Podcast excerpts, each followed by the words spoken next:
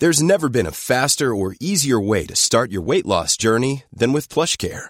PlushCare accepts most insurance plans and gives you online access to board-certified physicians who can prescribe FDA-approved weight loss medications like Wegovy and Zepbound for those who qualify. Take charge of your health and speak with a board-certified physician about a weight loss plan that's right for you. Get started today at plushcare.com slash weight loss. That's plushcare.com slash weight loss. plushcare.com slash weight loss.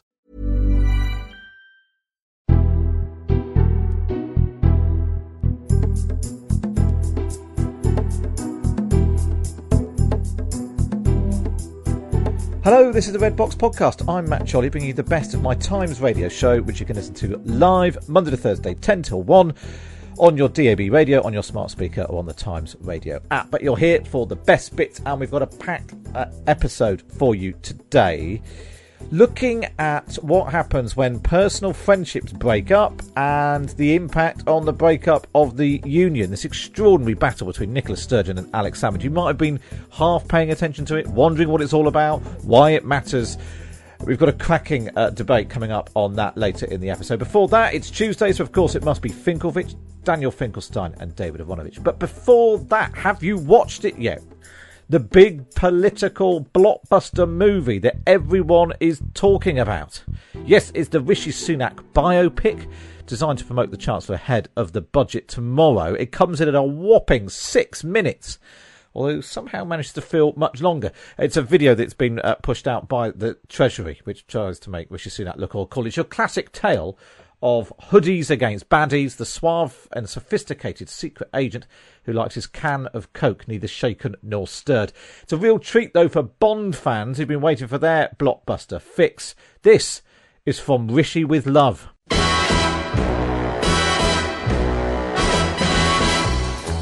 You tell us a bit about the day you were asked to become Chancellor? No, gosh.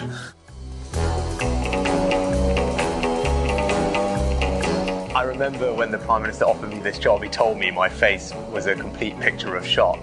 Well, Rishi, it's great to see you here. But this is Pizza Pilgrims. Thanks, PM.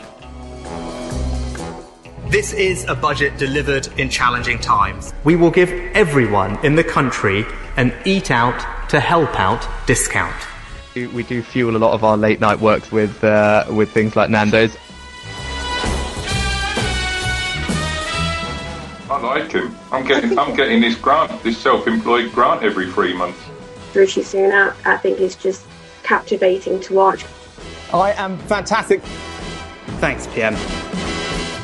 And on the show today, we were doing uh, budget Bond films. We had loads of suggestions from Rishi with Love, Tax Another Day, Quantitative Easing of Solace, The Gold Standard Finger. Uh, do tweet me at Matt Chorley if you've got any better suggestions for that. Right, on with the episode as normal. Like I said, coming up, that investigation into what is exactly going on in Scotland. But first, our columnist panel. It's Tuesday, so it must be Finkelvich. That's Daniel Finkelstein and David Aaronovitch. Right, uh, let's kick off with uh, political comebacks or retreads, depending on how polite you're being about it. Can I Uh, just we've say I had some- Matt? I prepared some James Bond ones, and I you didn't Have ask you? me.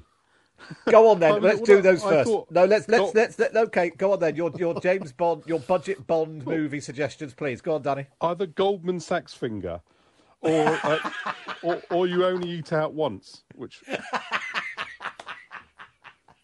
Those are very good. David, are you going to join in, or are you still sulking? Actually, I'm only sulking to try and cover up for the fact that I simply couldn't think of one after your producer. I just sat there. I don't know much about James Bond, and it's not one of my kind of oeuvre. I kind of, I, I tend more towards sort of Eric Rohmer French comedies and stuff like that. You Of know course, me. I'm sure you do. Yeah, I'm sure so, you do. So I, was, I was really hoping you wouldn't ask, particularly after I started all sulky, but it didn't save me, did it? It didn't. save me. Okay, well, you've got until 10 to 11 to try and come up with one. Right, let's talk about political retreads then, uh, and whether or not political comebacks can ever be successful. Uh, we've it, There's been a lot of it around today. Let's take a listen. So, this was uh, one possible political comeback kid talking at the weekend. Who knows? I may even decide to beat them for a third time, okay? Beat them for a third time.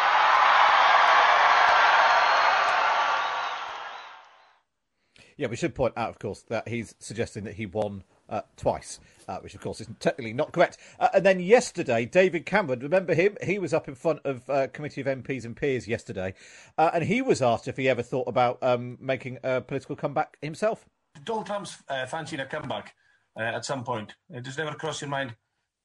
No. Thank I mean, you. Thinking about Donald Trump making a comeback is enough. I think is enough to uh, keep us all um, spinning over. Uh, no, I'm uh, happy doing what I'm doing for Alzheimer's and dementia. That, that I've spent a lot of time on that.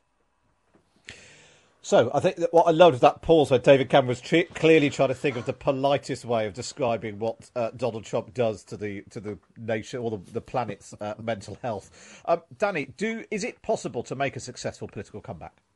Sort of. I mean, it is a bit difficult to make a souffle rise twice, uh, and um, and and I'm not sure that it has been achieved very often. I did work for Cecil Parkinson when he came back as chairman of the Conservative Party under William Hague, and actually, uh, I really enjoyed doing that. And he did bring some wisdom that he had acquired before and that was useful. But on the other hand, what the Conservative Party really needed to do in in uh, 1997 was to uh, to to move on, and it was you know that that was it was a kind of backward looking step in in some ways. But you know, some somebody who who is very capable can bring and you know Ken Clarke did the same thing when he came back into the into the shadow cabinet. Um, so it can be done, but it's not a very frequent occurrence for for obvious reasons. William Hague's probably the most recent successful one, isn't he? Having been the leader and then he went away and then he came back as, as foreign secretary. That's true, and he surprised all of his friends by going off to learn the piano, um, which was a you know which was a completely different dimension to him. Um, and and actually, you know, I think it sort of did, did him some good to be out. Um, you know, he wrote a book, learned how to play the piano, did, did other things, um, and it, and it, yeah, he probably did come back. Um, uh, stronger for it, and of course you've got Ed Miliband doing, you know, trying to uh, carry out the same trick. So, so it can work uh, a bit, but those people haven't gone that far away. You know, that what hasn't really happened is people leaving Parliament altogether. Michael Portillo did that, I mean, rather forcibly, and then came back. and sometimes when they come back, you know, Michael found this, I think. I think he'd lost the appetite for it. William, to a certain extent, as well, actually, even though he did last for then quite a long time and became foreign secretary. You're not quite, you, it's never quite the same. Yeah, that's, I suppose, that, and I suppose, that, and also if you if you've been completely in the sort of pressure cooker of Westminster or you know the capital or whatever it is, and you step away from it, realise oh, quite a lot of that doesn't matter, does it? Um, to throw yourself back into it and start caring again with the same level that you need to in order to be a success, um, probably quite difficult, David. Um, yeah, no, it is. I mean, actually, there is quite a tradition of Tory leaders coming back as foreign secretary. Uh, Alec Douglas Home did it, I think, um, Yes. uh, and William Hague did it, and it is a. I think it is a kind of. It is a successful semi-retread for Conservatives, although nobody else does it, or it may be that Labour doesn't do it because it simply isn't in power often enough to get former leaders to be foreign secretaries and so on. So by and large, the kind of retread area for Labour politicians was Europe was to be a Brussels commissioner, and in fact that kind of worked with some Tory uh, Tories as well.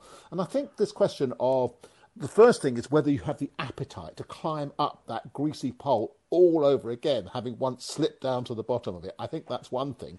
And the second thing is whether or not people simply regard you as a kind of uh, tired voice from the past, and everybody regards you as a nuisance as they, as the younger people try to get on with kind of smashing each other about. But one of the uh, things that I've been really interested in the last six months is watching Tony Blair.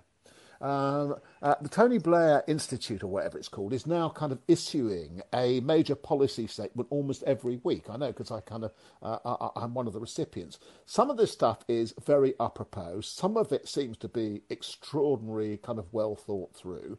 Um, he is interviewed what Danny about once a month now. And Matt, you might be more aware about once a month now on something major. Lots of Yeah. people think that whatever he says, that increasingly what he says seems to be both relevant and sensible. And the question is, is he a sort of is that a way of retreading yourself through politics? Is, which is you become kind of, kind of super policy wonk, edging Yeah. the establishment towards particular positions. And if so, is that likely to be enough for you? I suppose that's the thing, isn't it? Is it because of this, the the political uh, uh, system of having to be in the House of Commons and the fact that uh, former prime ministers in particular, but former party leaders generally do have a habit of clearing off in recent years. You know, Tony Blair, Gordon Brown, David Cameron could all still, John Major even, could all still be in the House of Commons if they wanted to be, uh, and taking jobs in, in government. But because they've all left, it's, it makes it slightly difficult. Yeah. Is there a way back for Theresa May, do you think, I mean, I, I possibly, but I, I, you know, she's so out of sorts with the current um, prime minister that I doubt that. But you know, the interesting thing, I talked to David about his decision to resign from Parliament, and the problem is if you stay in the House of Commons or even come into the House of Lords, you immediately get drawn into having to vote or not vote on everything that comes up, and you then you then end up. I mean, actually, there was a specific issue at the time, which was grammar schools that had come up uh, under Theresa, and you you you're constantly being faced with the decision: do I oppose that? Uh, and if I if I'm going to support everything, what's the point of being here? And every time I oppose something, it becomes a massive deal. So it's quite difficult to stay when you know. And it's interesting that Tony Blair immediately after becoming prime minister set up this completely pointless faith institute, um, which he went on with for quite a long time before coming back to the obvious thing, which was because if you think about it, we don't really have a a broad based think tank promoting liberal democratic globalism, which is what he believes in and what he is now promoting. And so there was an obvious hole for that institute. Um, interestingly, Margaret Thatcher, I think that is exactly what they had intended to do with the Thatcher Institute, but then she got ill quite soon and didn't do it. Um, so he is now doing that. Uh, but it was a he needed a bit of a space, I think, before he could return to doing that, because otherwise it would have just been a Tony Blair disagrees with Gordon Brown thing. And I suppose that's the thing, isn't it? And uh, try to find a way through having a voice and using your voice and your experience without just being tarnished as being a uh, being a pest. Uh, for you know, because you are, you know, you have more loyalty, hopefully, to your your own part in the opposition. Well, and, and this is what takes us to Donald Trump, because the question of loyalty to one's party and Donald Trump, because he is the kind of most famous p- p- potential uh, retread of the week, is that he doesn't have any loyalty to the party at all, unless it's his. It's really quite remarkable. I mean, uh, uh, in as much as in at all, it's not his party. He has no loyalty to it or anybody in it. Um, yeah. And that is a really, really kind of extraordinary position. I cannot think in the modern world, almost in any country, but maybe I'm just not not, not sufficiently educated, of a an attempt to hijack an entire political party like this for one's personal project, entirely su- one's own personal project. I suppose Theodore Roosevelt is the closest example, although ultimately he did leave the the the party because he couldn't win the nomination from Taft, and then ended up bit, uh, ditching them both in, in 1912. So so I think that's the closest comparison. And interestingly enough, though, he's now regarded as a kind of great figure. Lots of people at the time thought he was a bit mad. Um, he's nothing by comparison with Donald Trump, but um, but but that but that was the kind of vibe on him. Just one last thing, Matt. I think that um, these people who do come back, they do have wisdom. I said I talked about Cecil Parkinson, but you know, if you talk to, as I do sometimes, to John Major or to William Hague or to David Cameron, um, you know, or to Theresa, they, they've all got an immense amount of experience and knowledge, and I'm always struck by just how deep that is. You know, these are people who I don't know had long conversations about the Falklands with the president of Mexico and and uh, and the president of Argentina. That they they they kind of know things uh, at a pretty deep yeah. level um, that others don't know because they haven't had the experience. So it is a shame to lose that experience. And if we can find a way of allowing those people to be in public life without all the kind of overheads that come with that, then we should. And I I, thought I was struck actually that it was quite unusual David Cameron appear, you know, appearing for a uh, committee in Parliament. But actually, that's quite a good way of saying, "Come in, impart your knowledge." It was on a whole range of issues, national security and foreign aid and all that sort of stuff, uh, which is possibly slightly more constructive than sort of endlessly yeah. popping up yeah. on um, breakfast telly and, and, that sort of thing. And William Hague, I think, is now playing that role. You know, by giving his view as he has today about taxes. Um, he's he's often uh, playing a pretty useful role, I think, in terms of sharing some of his experience. And then, okay, let's let's move on because I was quite quite conscious there was quite a lot we are going to try and get through, but that was uh, properly uh, interesting. Um, and uh, somebody is almost certainly about to text in and say uh, you should let Finkelfitch run longer because uh, that's what we get every week. Anyway, let's talk about Roy Greenslade, uh, former Fleet Street editor, former editor of the Guardian, was a med- Guardian media columnist as well. the revelation at the weekend where he has um, uh, admitted uh, uh, that that he.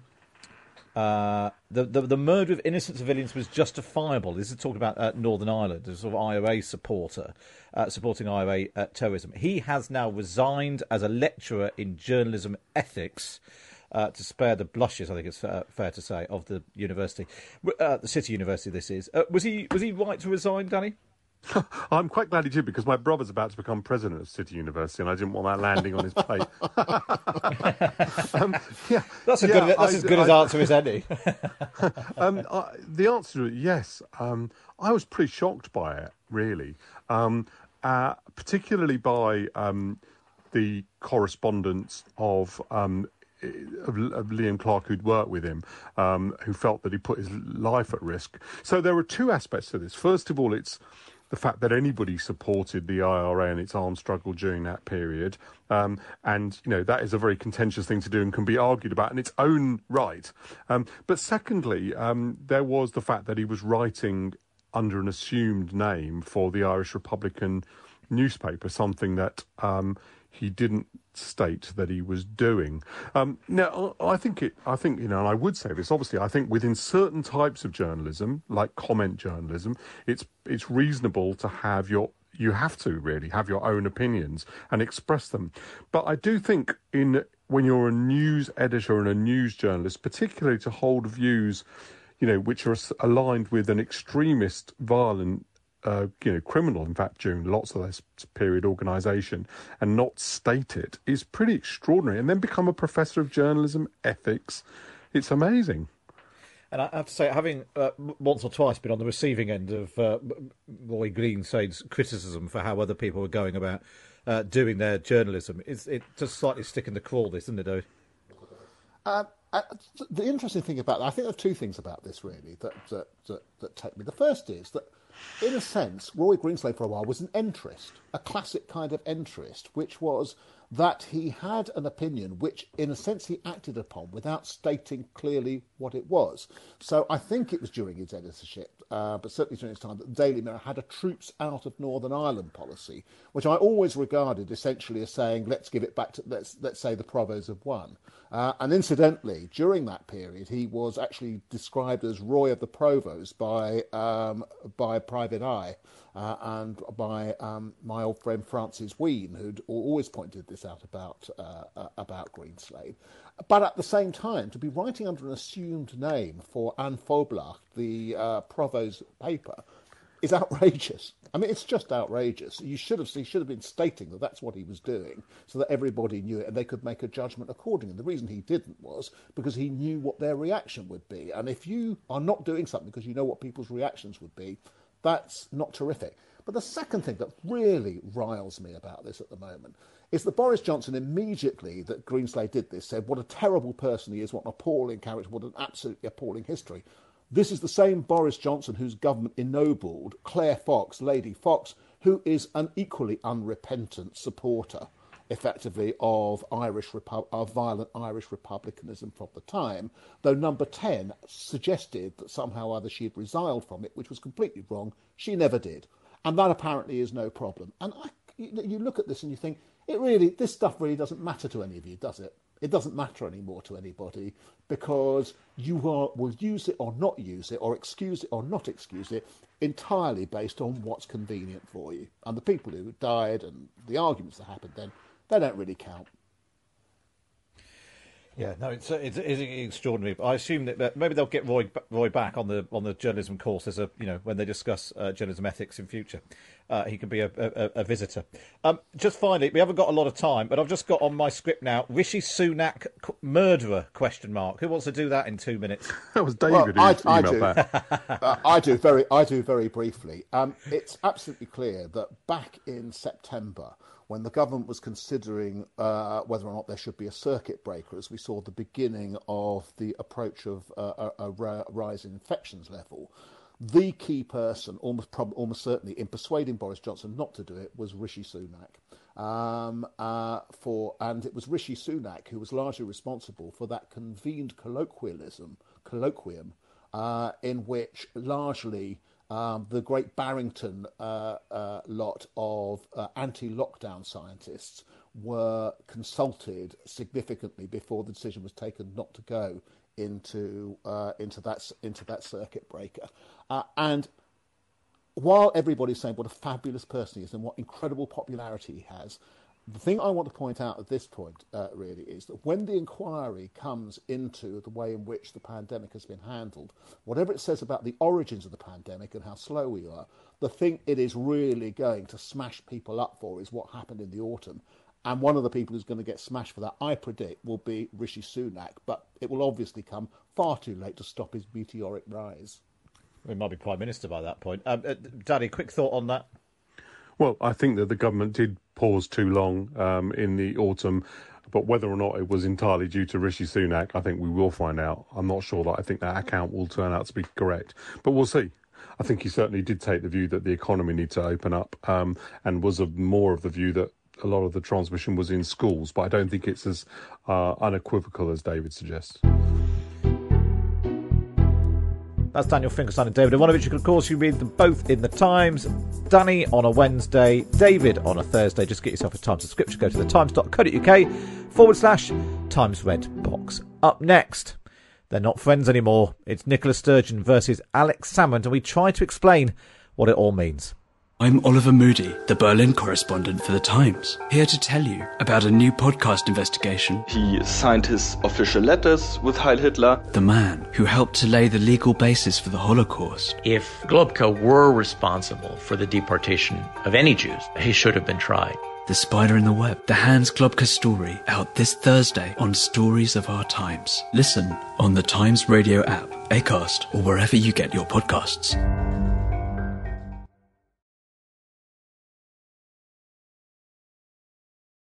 You're listening to the Red Box Podcast. I'm Matt Chorley.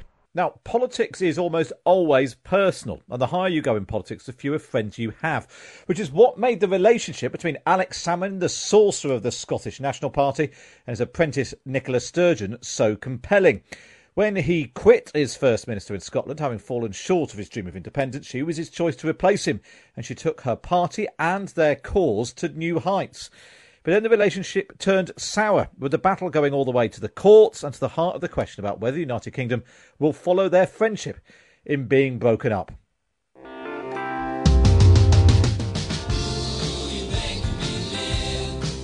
I remember in the television debates uh, of uh, 2010, the, the, the catchphrase was, I agree with Nick.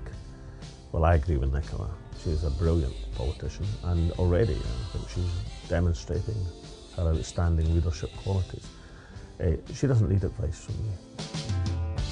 I've worked with Alex for 25 years. He's been a mentor to me. You know, so much of what I know about politics and how mm. to be a politician I've learned from him. The media are desperate to suggest that there are great splits between me and Alex Salmond. There aren't. Occasionally, Alex not always as funny as he thinks he is, and perhaps this is an example of a joke that perhaps belongs more in the Benny Hill era than it does in the modern era.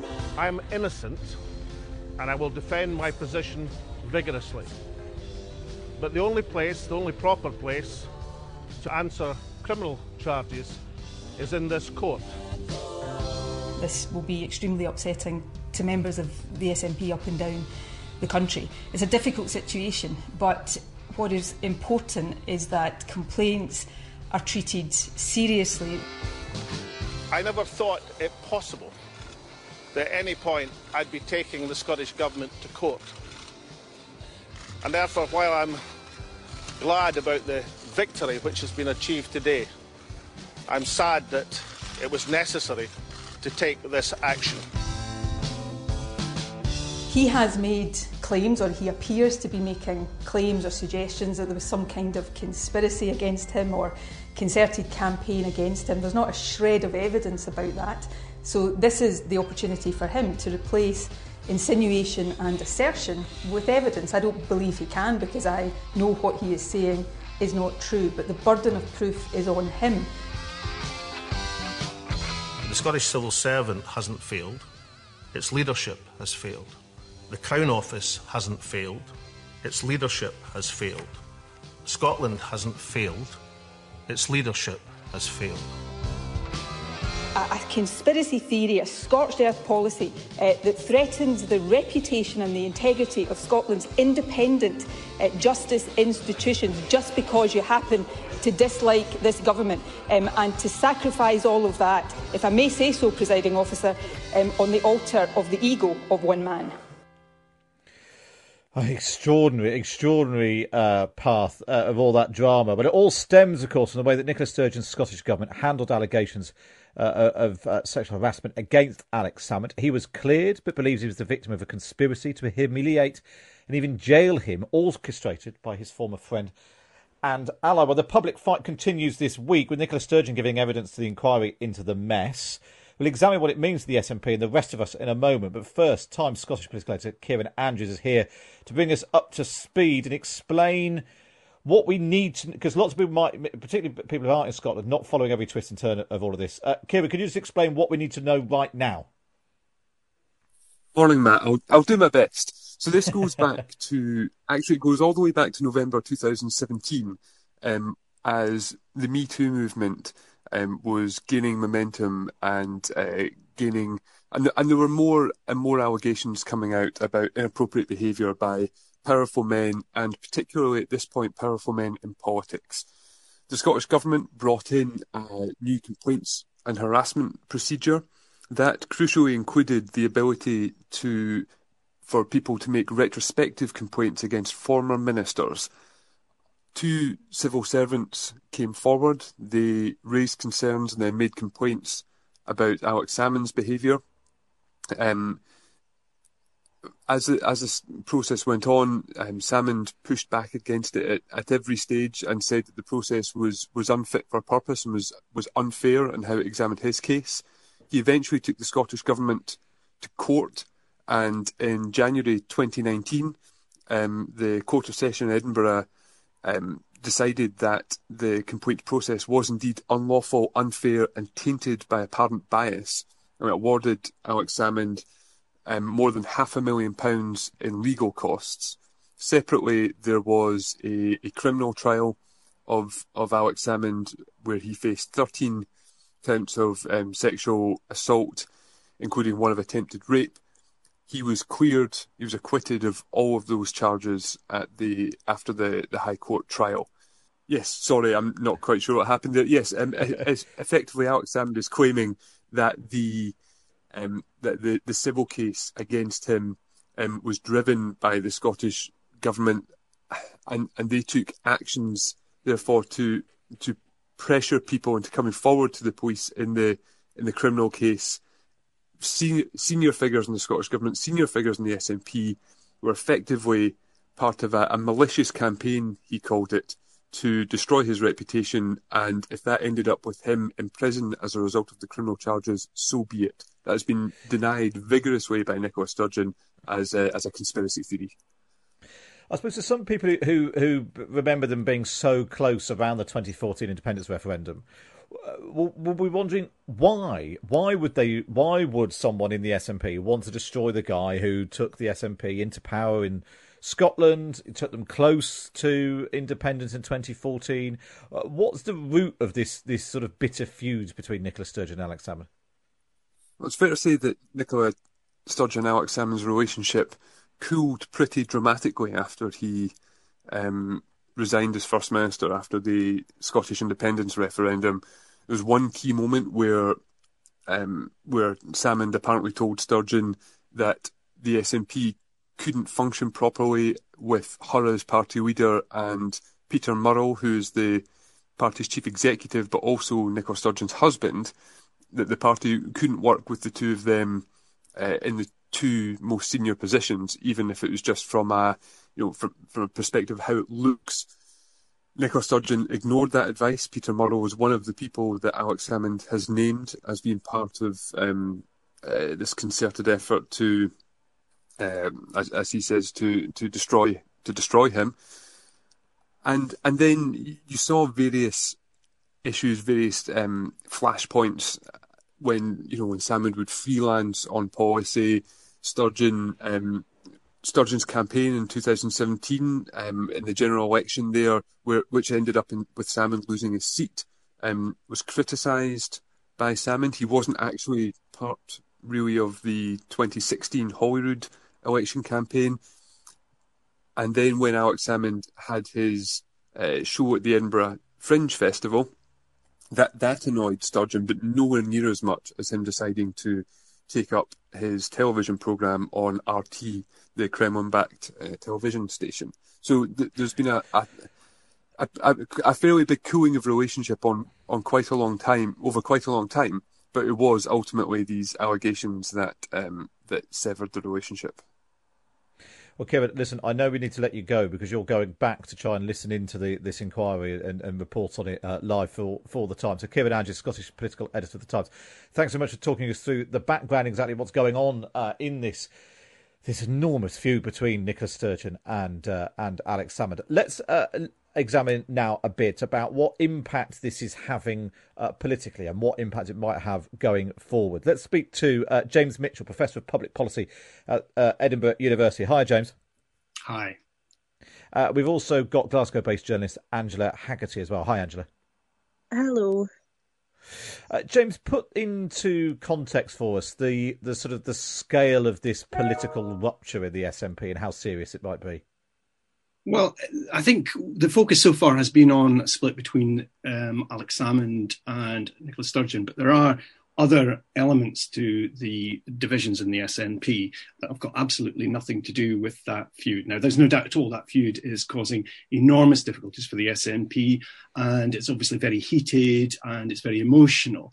But there are other issues as well, and I would argue that these other issues are likely to have greater impact long term. The big, big divisions on the strategy to be employed to try and win an independence referendum. There's, there are divisions on the kind of independence, the currency that might be used in independent Scotland. And then there's that, there are some everyday public policy issues, transgender uh, issues that are dividing the party. So the SNP, uh, partly by virtue of being in office, is, is deeply divided on some issues. But most particularly, and anyone who knows anything about the history of the SNP will be well aware that the biggest divides have always been over strategy and tactics. How do you win independence? And that's where I think, even apart from the, the uh, Salmond Sturgeon feud, the SNP really has uh, some challenges ahead. And uh, let's bring Angela in there. And Angela, this division over uh, the way forward to try and secure independence does divide on the sort of Sturgeon Salmond lines, does it? The two um, camps uh, actually uh, do sort of align.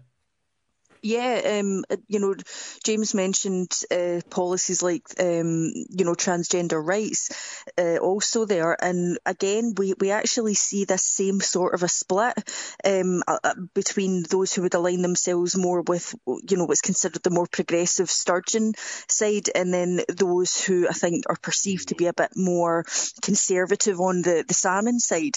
So we, even though that there are a number of issues, we are still generally seeing the two same types of camps here.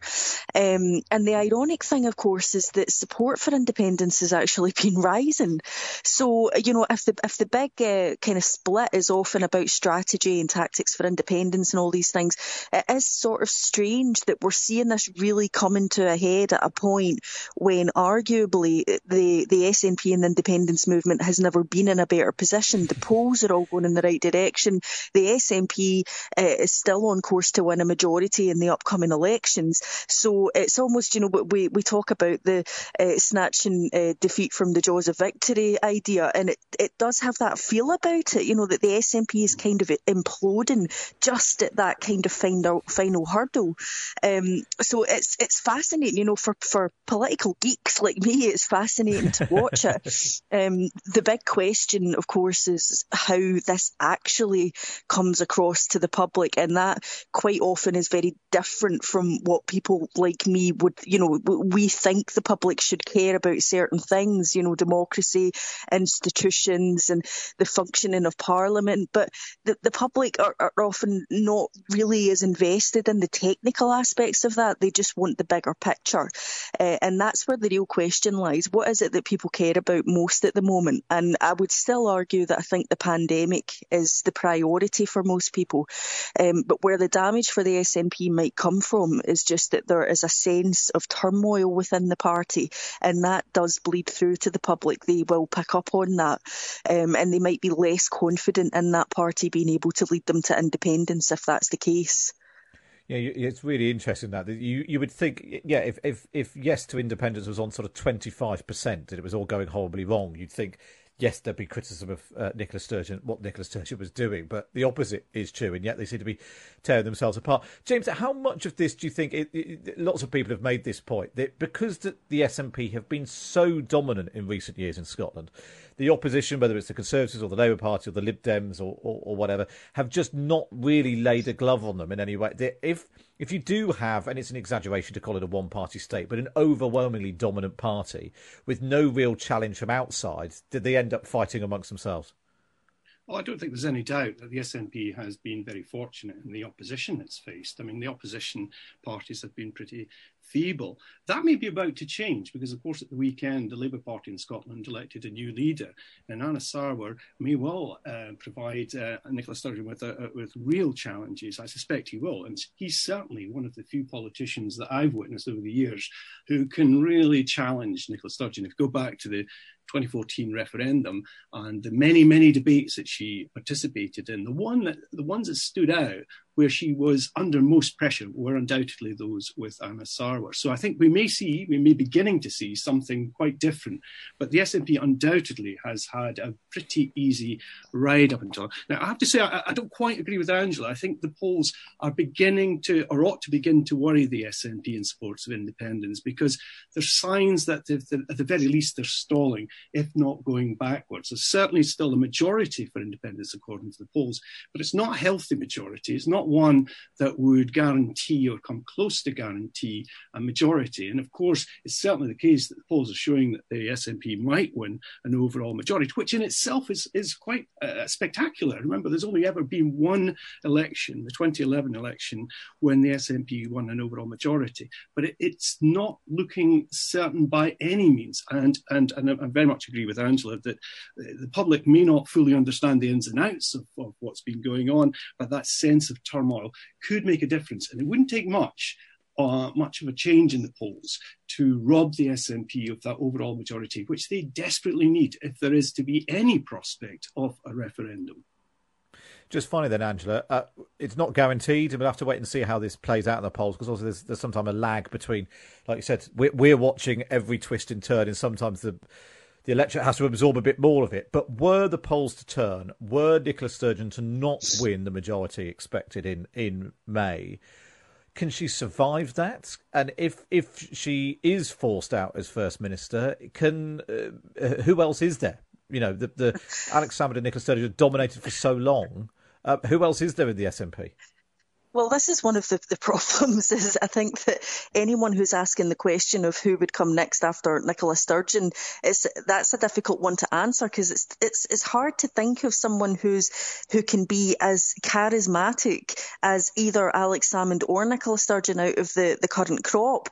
Um, so it's it, it's quite difficult. Um, one thing I would say though, you know, in addition to what James has pointed out there, is that even if the SNP fell short of a majority, there's still a good chance that that the Scottish Greens would make up the pro independence majority in the Parliament. So we'd be in a similar position as we are right now. Uh, no outright majority for the SNP, but there is a pro independence majority, and that's quite important in the sense that it's not just about the SNP, it's about other parties as well. Um, and so I, I, think, you know, yes, the, the polls are not, you know, overwhelmingly in favour of Scottish independence, but they are the most in favour of Scottish independence that we've ever seen. And I think um, also if you think back to the 2015 uh, general election when the SNP kind of swept the board, you know, and it was a shock election because it, it took away all those Labour strongholds that had been so traditional in Scotland. Um, you know, the, the, the the influx of members to the SNP was astronomical. You know, tens of thousands of people were flocking uh, to the SNP and they were coming from very different uh, backgrounds. So some Labour, maybe some more conservative, some in the middle. It, there's no way really that the SNP could provide a political home for all of those people in the long term. You know, as long as it's a single issue party, fine. But it can't just be a single issue party when it's also in government in Scotland. Yeah. So I think it's inevitable that we we're going to start to see rifts. But I think the SNP might have been banking on the idea that they could achieve independence first, and then people might sort of silo off. yeah, yeah, people might silo off into their their more kind of traditional political homes after that in an independent Scotland. The big question now is, will that happen? Is the SNP going to get there? Can they get the wheels on uh, just to get over the line? Really, really fascinating. Angela Haggerty, uh, thanks very much for this. Uh, Angela's a, a, journalist based in Glasgow, a close watch of the SNP. We also heard from Professor James Mitchell from uh, Edinburgh University. Up next, we're going to speak to Luke Graham. You may remember he was uh, the, not the last one to resign, but the one before, uh, who quit as the head of the U- union unit, Boris Johnson's union unit inside Downing Street. We'll hear what the union side of the argument makes of what's been going on. We'll speak to him next on Times Radio. Matt Chorley, mid morning on Times Radio.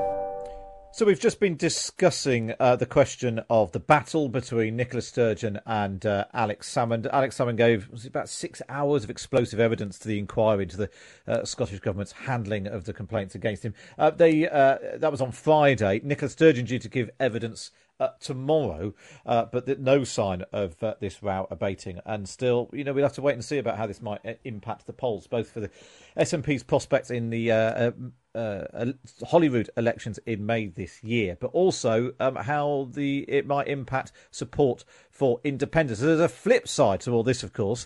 Uh, the, uh, Nicola Sturgeon has been doing so well at building the case for independence, and Number 10's been left slightly scratching its head about what to do. Just over a week or so ago, Oliver Lewis, uh, the head of the union unit in Downing Street, quit. He'd only been in the job two weeks uh, because he replaced Luke Graham, who had headed up the union unit in Number 10 until last month. And Luke Graham joins me now. Hi, Luke. Hi, good morning. Uh, what do you make of the fact that uh, the best uh, campaign to, uh, against uh, independence in Scotland seems to be now being waged by Alex Salmond rather than your old boss Boris Johnson?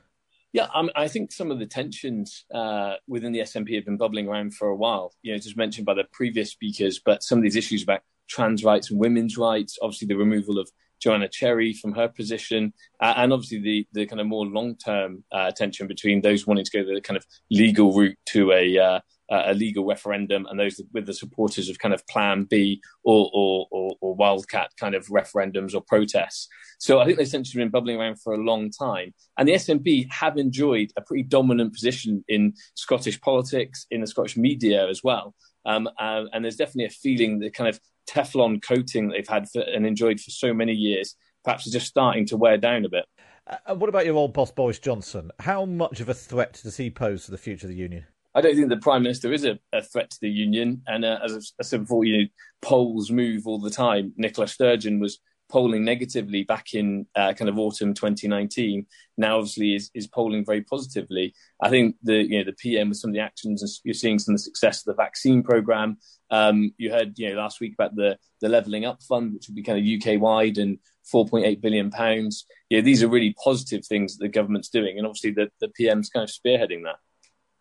If if number ten is so confident that the, the in making the case for the union, uh, why not let the SNP have another referendum? They, you know, if they get the majority, that's democracy, isn't it? They they put it in their manifesto. Why not let them have a referendum and you can beat them?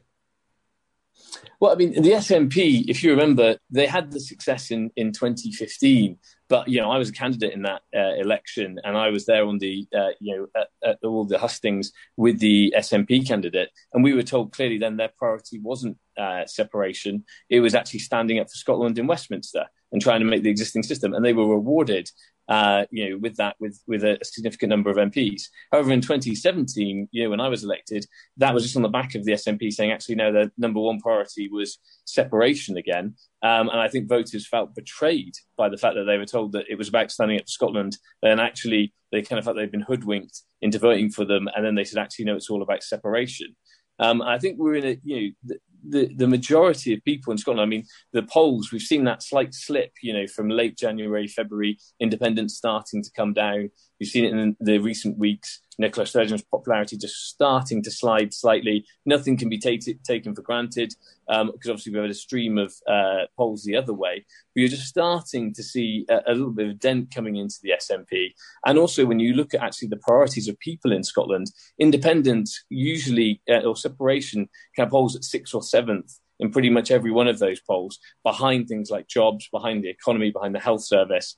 And, and so those are the priorities for people in Scotland, not actually breaking up the country.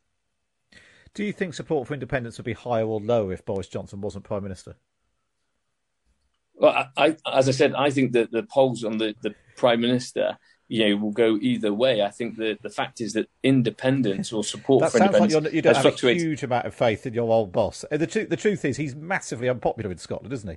Which makes which made your job when you were in the union unit, whoever it is who who uh, has to pick that up uh, for the next couple of weeks. Um, that makes your job Well, almost to be, impossible. to be, to be fair, the UK to be fair, the UK gov- the UK government has been polling pretty negatively for years and years. That isn't down to this prime minister. That's down to successive administrations of all colours going through kind of a devolve and, and forget culture.